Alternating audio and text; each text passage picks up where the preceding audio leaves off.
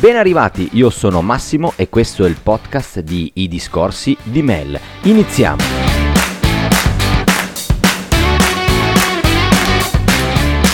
Per iniziare un viaggio verso un sonno consapevole, di recente ho studiato le tecniche del dottor Shane Criado, un esperto del perfezionamento della modalità di sonno. In questo episodio parliamo di sonno e di quanto è importante per aumentare le prestazioni mentali. Se hai difficoltà a trovare la modalità di sospensione o di pausa ottimale, questo episodio fa per te. Andiamo!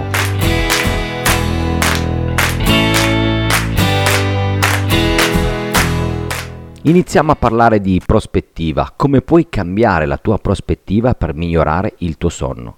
La cosa certa è che ogni ventiquattro ore hai una mini vacanza. È importante portare un senso di rilassamento nel tempo che precede il sonno.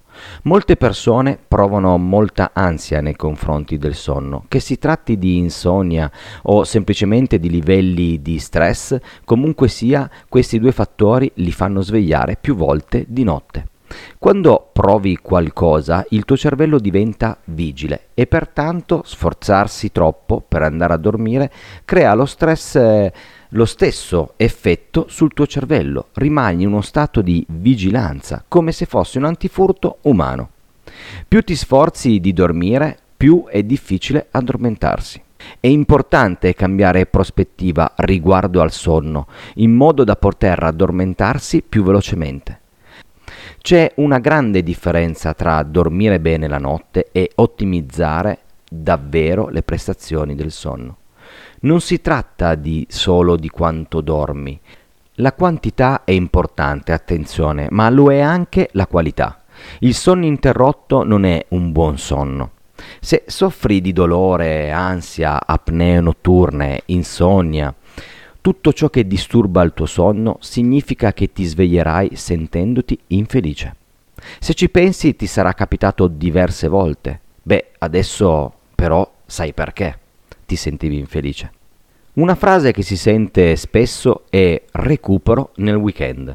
Ma è impossibile recuperare il sonno durante il fine settimana. È come se creassimo un jet lag sociale per ogni fine settimana. Sostanzialmente un fuso orario, solo per poi tornare al lunedì con un orario completamente diverso. Quindi cercare di recuperare in realtà finisce per essere un terribile incubo, in questo caso per il tuo sonno. Se hai un sonno non adeguato, un sonno di scarsa qualità, questo avrà un profondo impatto sulla salute del tuo cervello, così come sulla salute di tutto il tuo corpo. Cosa provoca l'impatto catastrofico della perdita del sonno? Proviamo a rispondere. La perdita di sonno ha un impatto diretto sul tuo cervello. Alcuni recentissimi studi mostrano che i problemi cronici del sonno sono molto simili a una commozione cerebrale o all'uso cronico di alcol. Le aree coinvolte in questo caso della perdita del sonno sono principalmente i lobi frontali e i lobi temporali. I lobi frontali aiutano i tempi di reazione, la pianificazione, la concentrazione, l'attenzione sostenuta e il funzionamento esecutivo. Questo è anche un luogo in cui si verifica il tuo pensiero razionale e dove reprimi i pensieri impulsivi. Quando i tuoi lobi frontali non funzionano correttamente, avrai una velocità di elaborazione più lenta, un apprendimento più lento, una concentrazione quasi assente. Avrai anche difficoltà col multitasking, la pianificazione, la definizione delle priorità e l'organizzazione, solo per citarne alcuni ovviamente. Questo può essere un limite quando stai cercando di andare a scuola o essere un genitore o un lavoratore. Tu pensa che il sessantanove per cento degli studenti delle scuole superiori non dorme adeguatamente. Eh, l'abbiamo fatto tutti, è inevitabile. Però questo mh, crea una perdita di sonno che scatena una perdita di informazioni. I lobi temporali rappresentano i tuoi centri di apprendimento.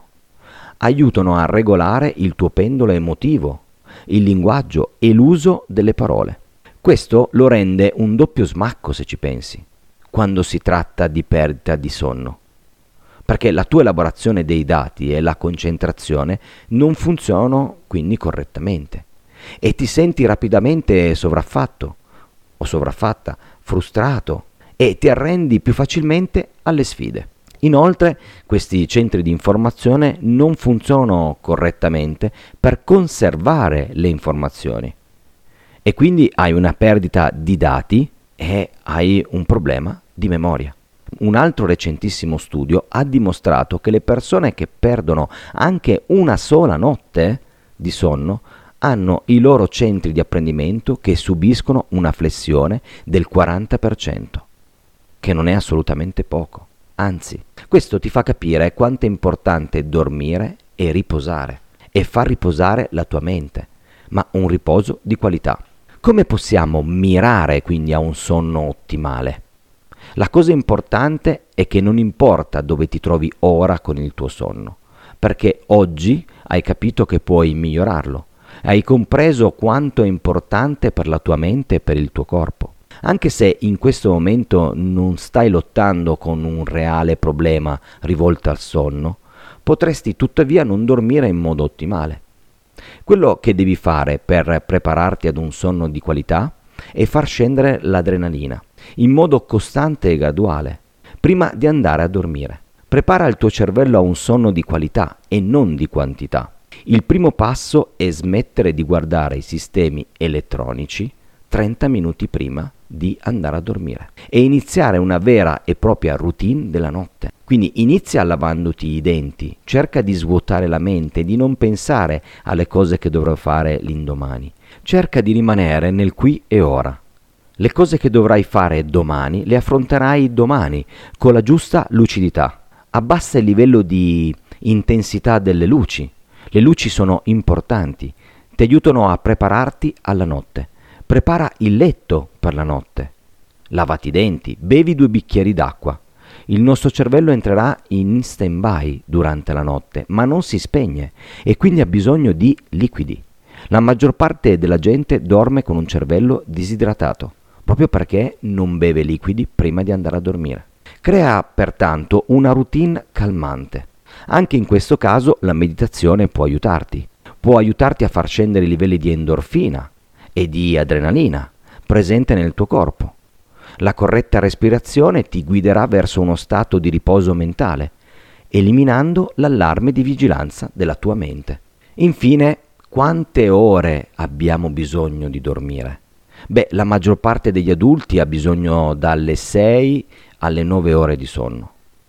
Gli atleti di elite, ad esempio, hanno bisogno di circa dieci dodici ore di sonno. Gli adolescenti invece generalmente hanno bisogno di circa nove ore di sonno.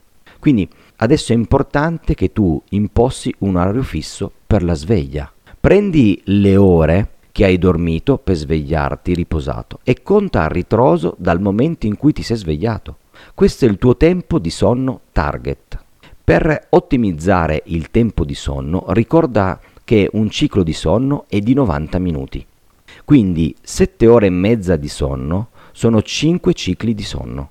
Conta il tuo tempo di sonno in termini di cicli di sonno per capire come funziona meglio per te. Blocca un orario di sveglia costante. Dovrebbe essere la stessa ora tutti e sette i giorni della settimana. Se ti svegli ad esempio alle sette e trenta e hai bisogno di sette ore e mezza di sonno, allora dovresti iniziare ad andare a dormire anzi a dormire a mezzanotte.